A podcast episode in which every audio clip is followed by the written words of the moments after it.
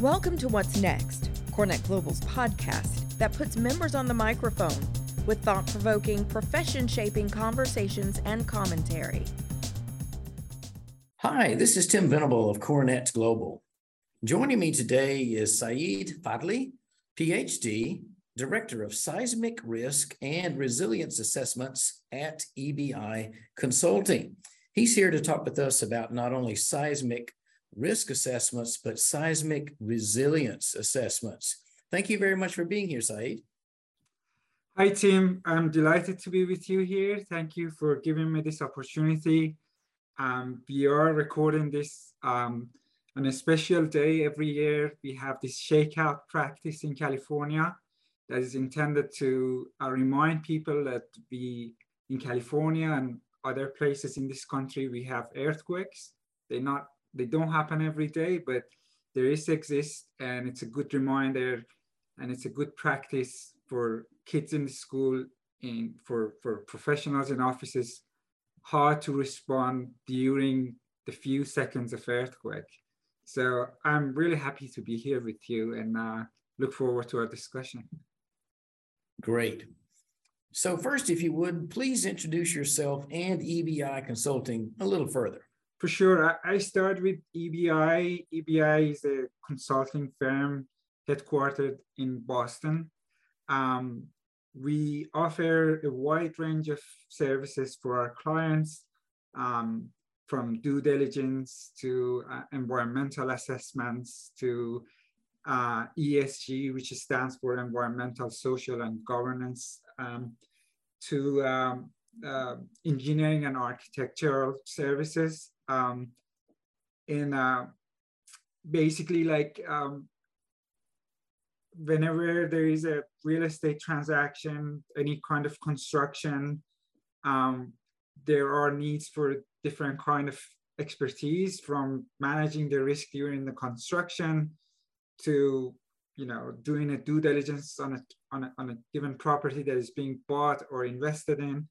Um, when when someone goes through those experiences they need consultants who understand the transaction and the nature of the construction.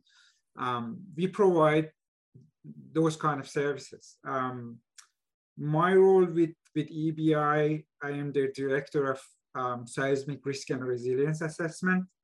Um, I have done a PhD in structural and earthquake engineering. I was born and raised in Iran, uh, where there are major earthquakes. And I think growing up, um, I witnessed how in that country, uh, even moderate earthquakes could unfortunately take um, tens of thousands of lives. Mm. So I, I, grew to kind of um, identify earthquake engineering as an area that um, it's a it's a good career to pursue. And uh, when I got to the point of graduate school, I chose United States. Um, did my PhD at University of Buffalo, and from 2008, I have been in the Bay Area. And um, I started in, on the consulting side of of, of our field.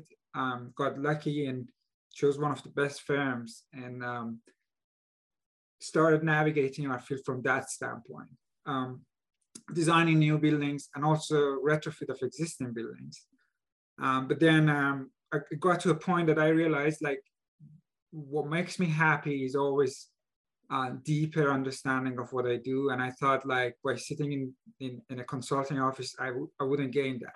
So I, I, I accepted an offer to join the construction side. I wanted to see the world from the construction perspective.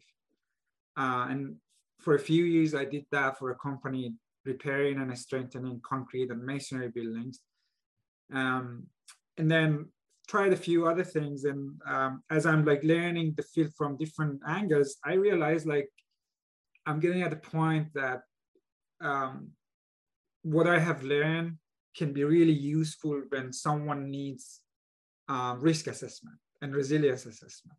So uh, I, I came to the side of you know due diligence, and basically my job right now is if a bank or an investor wants to put money on a property, I uh, I have a series of products that I kind of um, advise them on their on their risks and um, moving forward on their resilience. So I am in charge of one of many departments of EBI.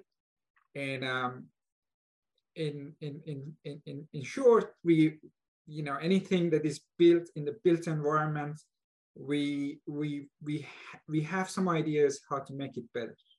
And, um, uh, you know, I'm located in California and um, earthquake has been part of my career uh, all along. Mm-hmm.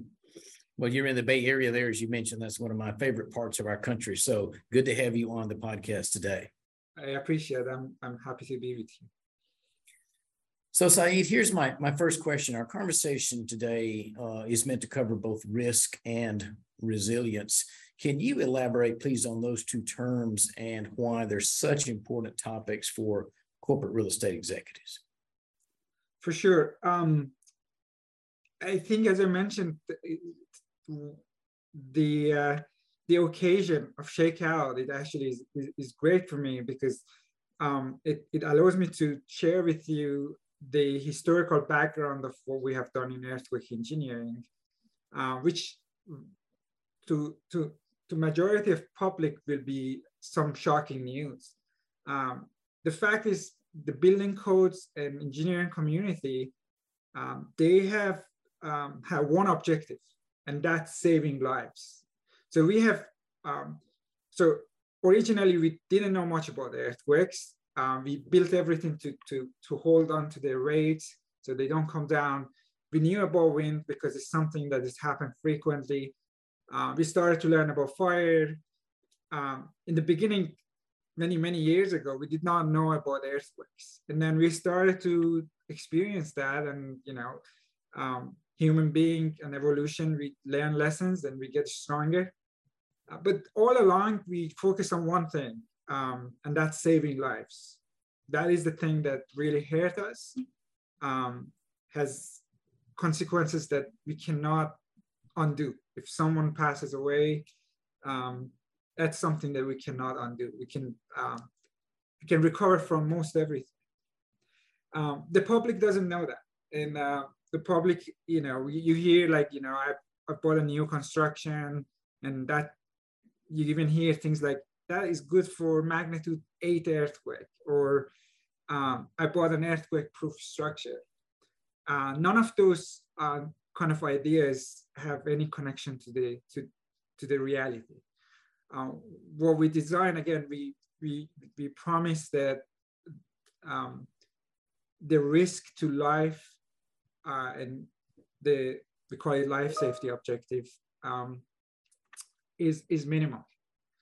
Uh, we never promise that you know you after a major earthquake you can continue using that property.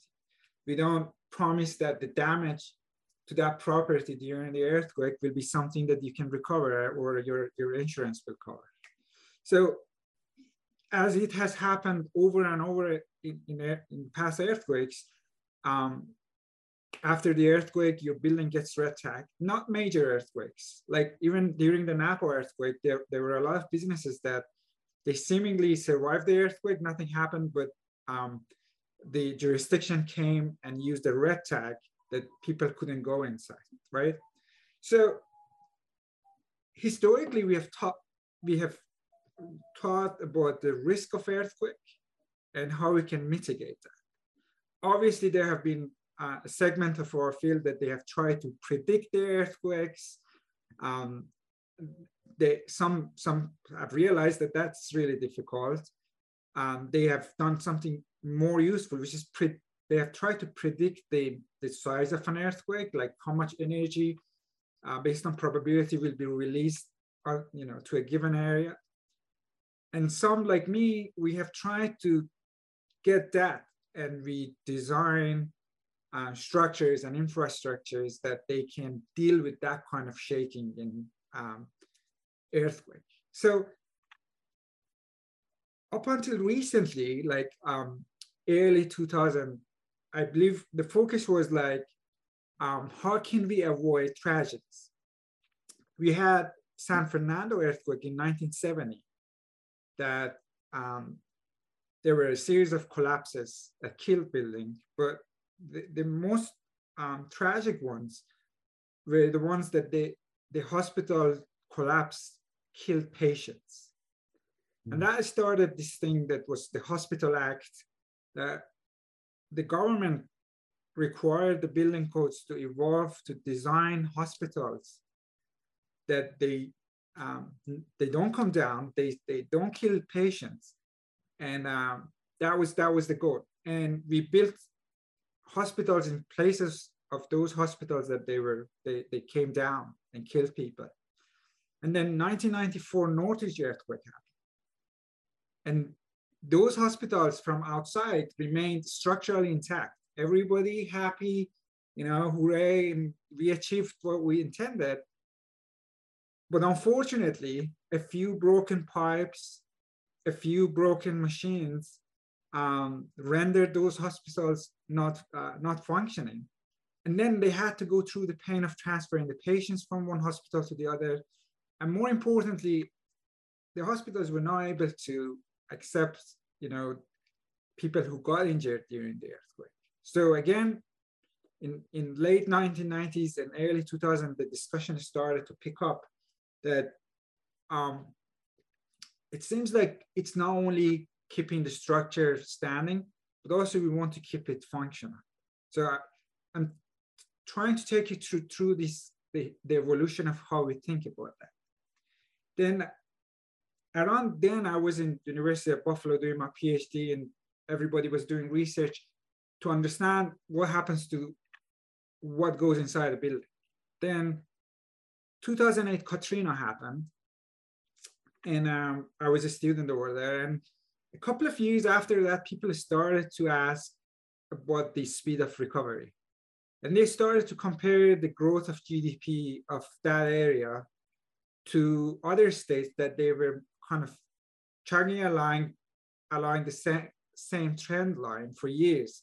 But when this thing happened to that area, Louisiana, um, they looked like it, the, the, the, the, the speed of coming back was super slow. And at, at one point, I remember there was questions if it would ever catch up. So that was the beginning of the first time that I heard about resilience, which says we're not only concerned about how much things are going to get damaged. So that's the risk focuses on that. It's how many people are going to be killed or injured, how much is going to be the damage to this property. So every day I write reports for our clients that tells them how much is their expected damage during a major earthquake, which communicates the, the risk in a very kind of um, simplified way to them.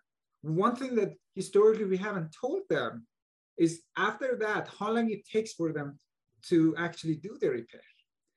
And as you may, may expect, um, the, the estimations and the understanding uh, uh, couldn't be further from the reality. Like I, I often do this game with people in the Bay Area who have been around from Loma Prieta, and I ask them like, what do you remember from Loma Prieta, and what was what, what was the disruption after? Um, they remember that this happened during the final of the baseball game between Giants and Oakland A's. Um, they remember that the, the, the Bay Bridge, uh, one of the segments came down. Um, but not much more. But when I start to just, you know, continue with follow-up questions, like, do you remember that the Bay Bridge was closed for one month? Uh, they start to just kind of like, oh yeah, that.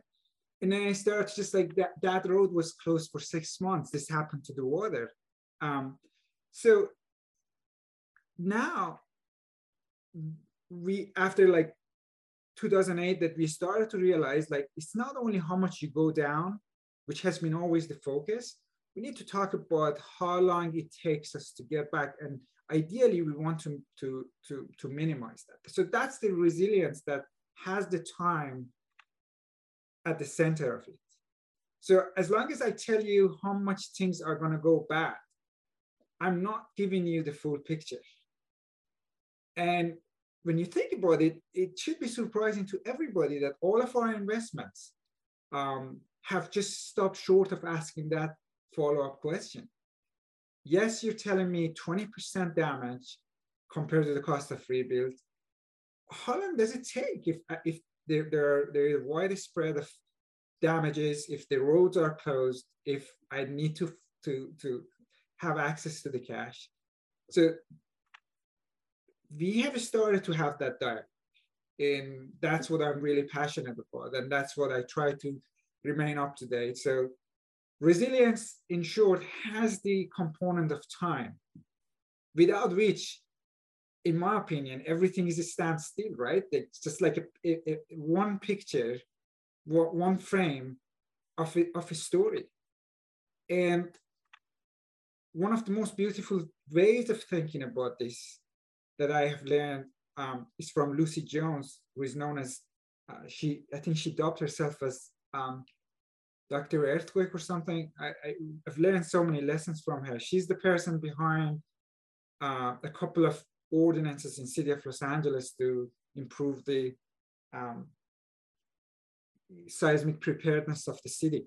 But she was saying uh, we even have got the life safety wrong because we have always focused on saving lives during one minute of earthquake and some aftershocks, or during um, a few hours of hurricane. But in reality, we need to save lives for what comes after the, the, the natural hazard, for months after that. And one thing that was kind of really eye-opening was when we had major earthquakes a few years back in Christchurch, New Zealand.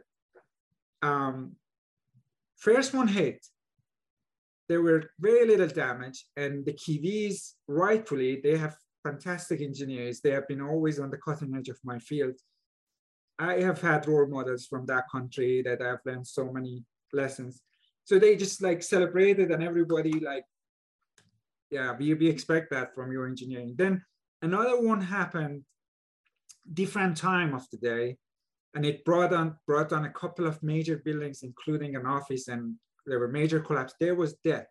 So all of a sudden, the narrative changed. But here's the thing that changed the whole thing for the people who paid attention. Still, you could walk away from that and say that was a success. There were not many people killed. There were not many buildings damaged. But the researchers looked at the data and they saw months after that earthquake, there was a huge spike in the suicide in, in that area. And they did a study and they realized these are the people whose livelihood, their routines were affected. It just, you know, it gives me goosebump every time I speak about this because it it shows how far away from we are from what we where we should be. And we we we we, we have a long way to go.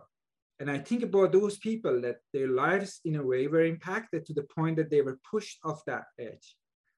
And we don't we don't even achieve the life safety. So um, I gave you a long answer for your thing. Maybe this speaks to how passionate I am about it. Um, but I want to also summarize that um, resilience goes beyond the immediate aftermath of bad thing it questions how quickly you can get back up to where you were. That is the technical term that now has been agreed. Okay, excellent. That's a very thorough and, and very good explanation. Thank you. So my next question, the history of seismic resilience and, and is it fair for the public, just people out on the sidewalks, is it fair for the public to assume that modern design and construction is truly earthquake proof today? What, what guarantees do they have about that? yeah, as I mentioned, like it, it in in in most cases, um, that's the unfortunate assumption by the public. Like, um, in some in some areas like Bay Area, I have friends who buy properties, and I ask them, "Did you spend a second thinking about the earthquake?" Obviously, these are residential, and they say like, "Oh my God!" In this like you know in this market, that's that's the last thing I care for. I was like, okay, let's look at the map. You bought this like five million dollar property somewhere that you know the soil is terrible and it's publicly available.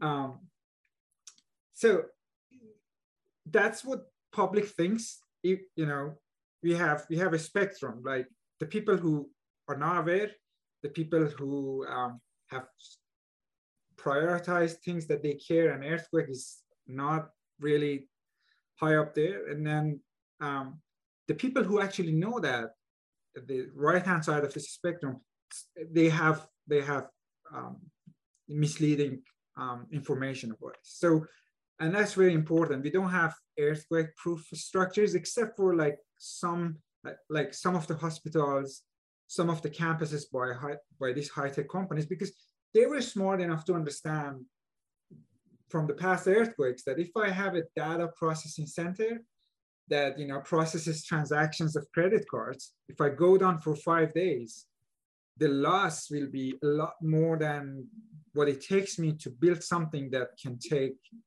the most, you know, um, the strongest earthquake. So, um, as I mentioned, like even right now, we talked about the history. Even right now, um, if you go through the channel of building departments and um, follow the ordinances, unfortunately, everything is focused on saving lives, which is very important. That's the first step. But nobody is tasked, at least by law, up to this point, to deliver anything beyond that. Voluntarily, people can ask for it, can question about that, and it's just common sense. But that is not happening. So this is important. It's a great question I, that people understand what what is available right now. And then going deeper into your question, um, you know, depending on the location, you always have a mix of um, buildings that they have been built to the modern building codes. And then you have buildings that they have been built uh, 50 years ago, 60 years ago. And every earthquake has taught us so many lessons that we have kind of taken that to the labs, to um, computer labs and model things. So like like you like human being that we have evolved in so many ways and the same thing earthquake engineering has evolved. So if you have a community that has buildings that they were built like where i live in oakland sometimes i go and run around the tra- trails here and uh, you know i look at some of these buildings built on these hills and i, I just hope that you know um, the owners will begin to question and uh, they they address the risk. So um, we don't have earthquake proof um, from that standpoint. Okay, makes sense. So you've introduced the concept of resilience-based design. How do you see that aligning with the ESG movement? That seems very important today for big corporations. Um, that is correct. Um, ESG is uh, you know, like most other things nowadays, is a sensitive topic. Um, I have some thoughts about it, but I am just learning. So if we leave that aside, I can speak to her, um, how the topic of resilience and ESG kind of um, talk to each other. What are the concerns? Um, so if you want to build a resilient building or community, uh, one theoretical way to do that is like you build something that doesn't get damaged, right? If, if nothing gets hurt during an earthquake or a, a hurricane, um, there is no damage, there is no downtime, and you just continue going. Um, that would mean we build a bunch of nuclear power plants for our houses and for our offices. Um, even you know even if we had the money which we don't even if we had the space which we don't then the question would come like is it sustainable right? Using all of the, the material and the concrete.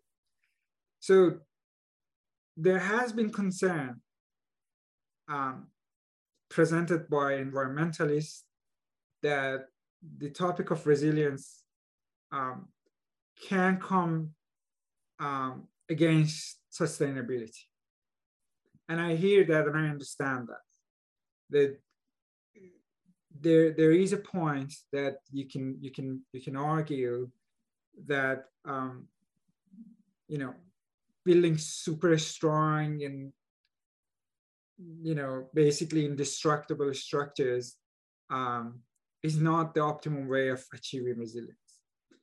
But I on the other side of this, uh, if you think about the premise of ESG, uh, environmental, social, and governance for our, for our businesses and for our corporations, to just grow in a mindful way um, for our planet, for fellow human beings, um, in a way that is sustainable. And we, you know, the people who promote that, they believe that it it it, it aligns with um, the values that kind of eventually will push this planet forward. Um, if you think about those, I think you can you can, you can begin to wonder like, um, what if you build a community, a country that you know is growing, being mindful of all of those things, and then when there is a, a hurricane Ian or Katrina or an, an earthquake like Loma Prieta that knocks them down for months, how is that disruption will send us back in our pursuit of those ideas? Um, I, coming from literally two halves of this planet, uh, being where I born, when I was raised, and where I went to school, and I've built my second part of life so far. I I have seen like human being is not essentially different. What makes us act differently is the socio-economical uh, conditions that we find ourselves in. I, I, I firmly believe that if we have a community that can weather an earthquake that happened in Napa better, it's a lot easier in that environment to talk with corporates about their responsibility against the environment if we have something, a natural hazard that knocks down our community for six months, I promise you the concern for environment and the social things will um, will be at the lowest priority for people. As human beings, when we are scared, uh, we, we tend to be more selfish and short-sighted. So from that standpoint, I would say this to our friends. And then under this umbrella of resiliency, there are really important topics of like how natural disasters affect, you know, different segments of our societies or the minorities in a more unjust and unfair way.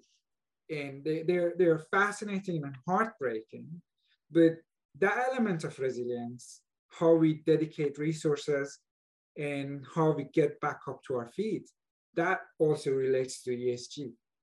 So I tend to think, to summarize my thought, I tend to think all of the good ideas will eventually work together. And I also like when they question each other because that that helps them to think deeper. Um, so I don't see any any conflicts. I see the need for thoughtfulness. Okay, excellent, excellent thoughts there. You know, Saeed, thus far we've talked about several countries or geographies which have, you know, earthquake prone, uh, you know, risk factors. You mentioned Iran, of course, and uh, the California area, and I think uh, New Zealand you may have mentioned as well. So, how would you say the U.S. compares to other countries with high seismicity when it comes to resilience-based design? Is there some part of the world that really is doing it right uh, more than others? Well, that's that, that's a good question, and I hate to kind of rank people here. Like everybody, um, you know, there are a handful of um, countries that they are contributing to the field: Chile, New Zealand, Japan, um, even China, um, United States, um, Italy. Um, I think everybody is contributing to some extent. Depending on their depending on their government approach you know the the structure of the societies are different. Like there are countries that they have more influence and they they they have uh, given to the government more power. Um, and then in, there are countries like us that you know the private sector has more power. And uh, the new compare the two you see like uh, each system has its own pros and cons when you when you sign it off to the government, if they don't get it right, um, such as my own home country, Iran, I don't think this issue has been a priority for the government over the past, you know, many decades, unfortunately. Um, when you sign it to the government and they don't get it right, then you you are in big trouble. Um, but on the other hand, if you have a responsible government that kind of incentivize things um, you get a better outcome because they can kind of support and facilitate the private sector to do the right thing. I would like to think like in the US, we have that model. Like we have, you know, National Science Foundation, we have uh, National Institute of Standard and Technology, NIST. Um, we have the government now being very interested in changing our building codes to address this. We have this term functional recovery, which is in the family of resilience, right? The, the, the government has shown interest. They have funded this research to, to address this. So countries that they are really good, very well pre prepared for earthquake, Japan is number one, they by far. Uh, you know, you frequently hear like magnitude seven earthquakes in Japan, and uh, you know they just go on with their life. If, But I, I add to that though. Again, these are the things that you know you, you have to read the fine fine print, and when you find it, you have to share with your friends and your ward. Even in Japan, a couple of years ago there was a major earthquake, and Toyota company and a few other major corporations they lost their business for weeks, and the, the loss for that was staggering. Um, it's important to add this because people just tend to think like even Japan, you know, um, J- Japan has achieved that. You know, they can go on with their life, but even Japan hasn't. So I would just say Japan has achieved that, but Japan, this is important to know. They they they they built these structures really really strong to the point that they there is little damage. Um, we don't have that. And then you compare the economy of Japan to the US and how their their their government has dealt the issue of like, you know, um, the interest rate and their economic growth over the uh, you know past couple of decades, then you can you can start to think like I'm not drawing lines between the two, but I'm just saying like that's that takes me back to to to, to your other question that you know um, you can you can spend a lot of money and build everything to the point that they don't bend at all but that that is not necessarily the, the solution um, people in new zealand have been great. They learned a lot during the christchurch they learned about what happened between um, the community and the insurance companies. They are fantastic engineers. But overall uh, the world is at the early stages of really understanding um, the importance of resilience. And that's basically the nature of human being because we of gazillion biases that our um, our thinking has. One of them is the normalcy bias. Uh, we, we, we, we tend to underestimate the frequency of bad things happening to us. It's always for the neighbor, for the other people. And also we tend to underestimate, you know, the consequence of that. So resilience is trying to remind us that, hey, look, Japan, Japan, the, the, the Toyota company went out of business for weeks. Uh, do you want to avoid that? So overall, the world is, is um, at the at the earliest stages of this, and I hope that we can learn from each other, and it is happening. So it's it's beyond just hope. I'm I would I should say I'm I'm delighted um, to, to, to know about all of these collaborations and learning from each other. Excellent. Okay. That's a nice segue actually into my, my next question here, which is Is more always merrier, one way of saying it, in resilience based design? Or on the other hand, does any property have some kind of optimum point uh, in cost benefit analysis when it comes to resilience? um, th- that, that is that is that is an awesome question. That's something that you know I have been really curious about, and I think I touched on it a little bit. I, I give you a couple of examples um, to answer these questions. If you go back and look at the photos left from um, recent um, hurricanes, you you will always find those pictures that show one building remaining uh, almost undamaged, and there's nothing around it. You know, people people look at it from different angles. People get curious and say, who designed that? What kind of material? Another question that you can ask is, um, is this resilient? Is this building, you know, resilient? Is, is there any benefit for the owner of that building or property that they they then they didn't come down. I think eventually you can argue like because they were damaged less, when everything comes back up, they are the readiest to to resume. But in reality, if if I was the consultant of that owner and I told them like you have to spend millions and millions to be quote unquote more resilient, and day after the natural hazard, they would walk out of this building. There was nothing coming to that property. If it was a commercial property, offices, nobody could come to work. It wouldn't mean anything. Another example, Napa earthquake. Um, there was this guy who did a retrofit, a restaurant, and it wasn't damaged. The, the neighbor next door, they didn't do anything. It got damaged heavily and it was kind of tilted. Jurisdiction came and asked the restaurant to shut down because there was a risk that the neighbor comes down on the restaurant. There was there's this really kind of interesting post that I have the picture that says, we did our job, we did the retrofit, and nothing was damaged. However, our neighbor didn't do their job. Now we have to pay for that, which highlights how things are connected. So again, if I had sold that idea to that restaurant owner that you have to be more resilient, pay for it, and this happened, it didn't make any sense. So resilience is beyond just one building or one element. It's it's a community level. It's it's it's something that everything works together. Theoretical way to think about that is just like if everyone does their job, then you have a resilient community. But what is their job is something that requires insight and expertise, um, which I would like to think, you know, consultant of the board, such as myself, we can help to find that optimal.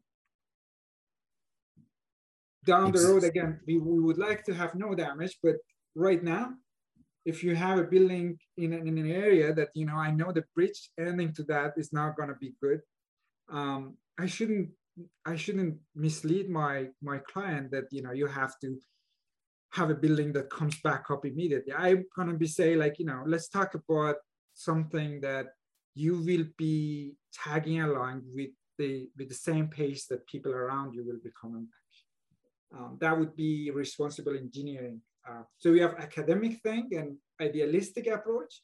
That always is like you know, hundred percent or nothing. And then you have the pragmatic and engineering approaches like what can I do best with all the constraints that I have. Mm-hmm. Okay, thank you. So, thinking about building codes and jurisdictions that have building codes, are there any you're aware of that require anything beyond the conventional design intended to protect life and safety? So, obviously, you're very familiar with Oakland, perhaps San Francisco, LA. Any any examples you can give our listeners about that? Sure. Um, as I mentioned, like great news is the major building codes that we use are going through evolution to recognize and provide provisions for engineers to design buildings that they can recover their function in a reasonable period. That is the first. Uh, it's really exciting. The, our best engineers are working on that. So that, that is up there, that's the upstream. Uh, we have ASTM working on a standard that um, allows providers like EBI and um, competitors to assess resiliency of a property for different natural hazards, earthquakes, fire, climate change, um, flooding. Um, and that, that, that is also in the making. That's something that uh, I have the privilege of working with that group and uh, it's it's um, being debated at the moment and um, getting better by week by by the input. So um, things are things are happening at the jurisdiction level right now. Everything that we have is intended to catch the worst. Like city of San Francisco, they they they dealt with they dealt with residential buildings that they they saw during the Loma Prieta. They just kind of collapsed on the first story they call them soft story buildings. Los Angeles have targeted those and concrete buildings. All of them are intended to save lives. And that's a step forward. So no doubt something that doesn't come down can get back to function also faster. But they, none of them are intended for, for the issue of resilience, even though they are packaged at resilience uh, based, but um, they essentially are targeted for um, you know catching lives. This passing these laws are very difficult because there's always pushback by some people. They just question if if if if a city can kind of mandate any retrofit. If I own this property, can I do that? But thankfully, better minds have argued. There have been precedences that like, if I own a property and I know that it's seismically deficient and I don't address it, if something happens to the tenants, um, they there are precedents that they can take it to the court. So I, I, I would think that goes beyond just life. It could be like how a person is impacted financially. So with, with, with the practical speed that we can we can have, maybe not the fastest, things are kind of converging. Um, hopefully the earthquakes will, major earthquakes will, will remain asleep as we are kind of finding the alliance and pushing this forward. Okay, excellent. Uh, my next question, I would like to sort of connect all this up to the corporate real estate team, the corporate real estate executive and his or her team managing uh, those properties and those buildings. What can they do to assess and improve their their portfolio's seismic resilience, not just a building, but even the whole entire real estate portfolio? Excellent question, Tim. Thank you for that. I it, it starts by recognizing and um, basically asking the question that in in the beginning of our conversation I brought up that uh, for decades we have just pretended that all we need to know is how much things get damaged. Um, and you know the industry has developed a way to, to make decisions based on that. We call it probable maximum loss. It's a number um, that it's a normalized number that compares the estimated damage to the cost to rebuild, basically, right? Um, so it starts from that really obvious thing that uh, we we really this is just the first question. Like the other question is like you know how long it takes to repair it. So what we we have focused is the direct loss, and we have made all of the decisions based on that, and we have not really wondered about the indirect loss of loss of business. If I'm like if I have tenants eh, that they're renting the offices, if you know they can't occupy this for months, how much I'm going to lose like that. So what, what some of our clients are doing, mostly on the investment side, not the banks. Um, the banks are getting on board with that, with the efforts by ASTM. Uh, so they are coming from that angle. But for, for our clients, uh, they they ask for that kind of product that we, we, we offer that speaks to estimation of downtime and indirect loss, more advanced methodologies of risk assessments. Um, and as you just said, when you have multiple properties, then how your resources are allocated and how they relate to each other, the geographical locations, um, how similar they are together and how similar the expected damage is, um, how quickly you would know about the damage, how you keep the information about those properties, how you keep engineers available on on call contracts for the aftermath of earthquakes. All of those are really important questions, uh, often really inexpensive uh, steps that um, you know uh, investors and um, property managers can can can invest and kind of mitigate their risks. Um, so it's catching up. More and more people, when when they are presented with those basic concepts, they they appreciate that. You can you can show them the cost benefit of like by spending this much, you get this thing that you have get for decades, but with a little bit more, you get more insight. So it, it, it is every one of us play a role. And my role is finding that opportunity for the right client to speak to that.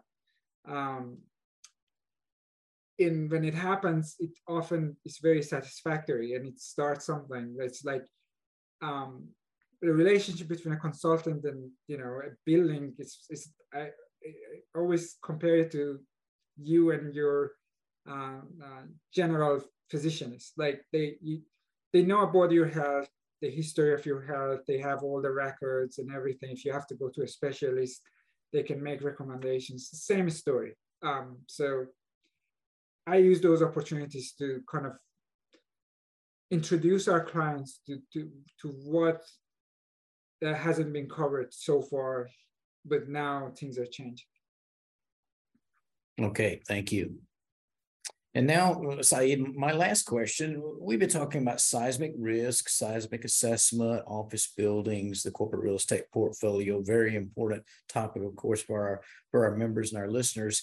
But it would seem to me that there's a great need to expand beyond that to include the thought of, you know, building not just resilient buildings, but resilient communities, the whole community. Uh, what what are your thoughts on that? Are there obstacles to doing that, and what you know hopes uh, for the future? Advice might you have about uh, resilient communities? Yeah, um, you know, I, I mentioned about like you know um, our bias that you know we just tend to assume that bad things don't happen to us, and you know if they happen, they're not going to be that bad.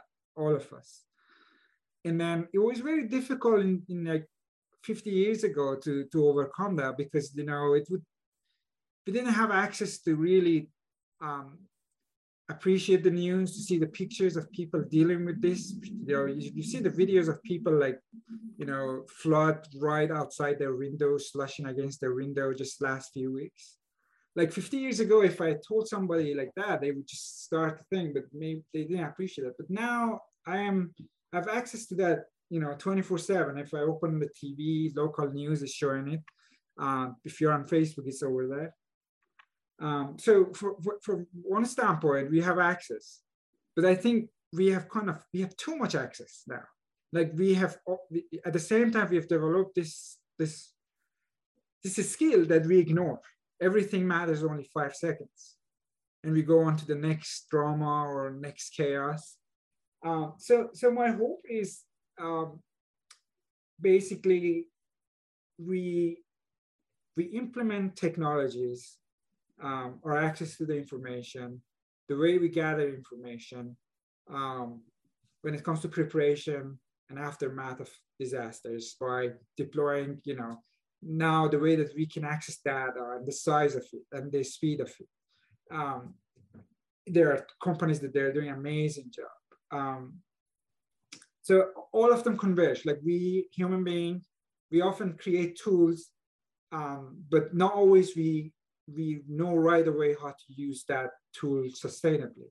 So I think as we learn how to use the technologies, I think um, there will be a point that you know we realize like it's it's embarrassing that we have always had this like approach of like you know one time use building like if if if if there is a disaster we just build it again and uh, we don't have all the material, we don't have the time, we don't, the, the consequences can be grave, as I mentioned.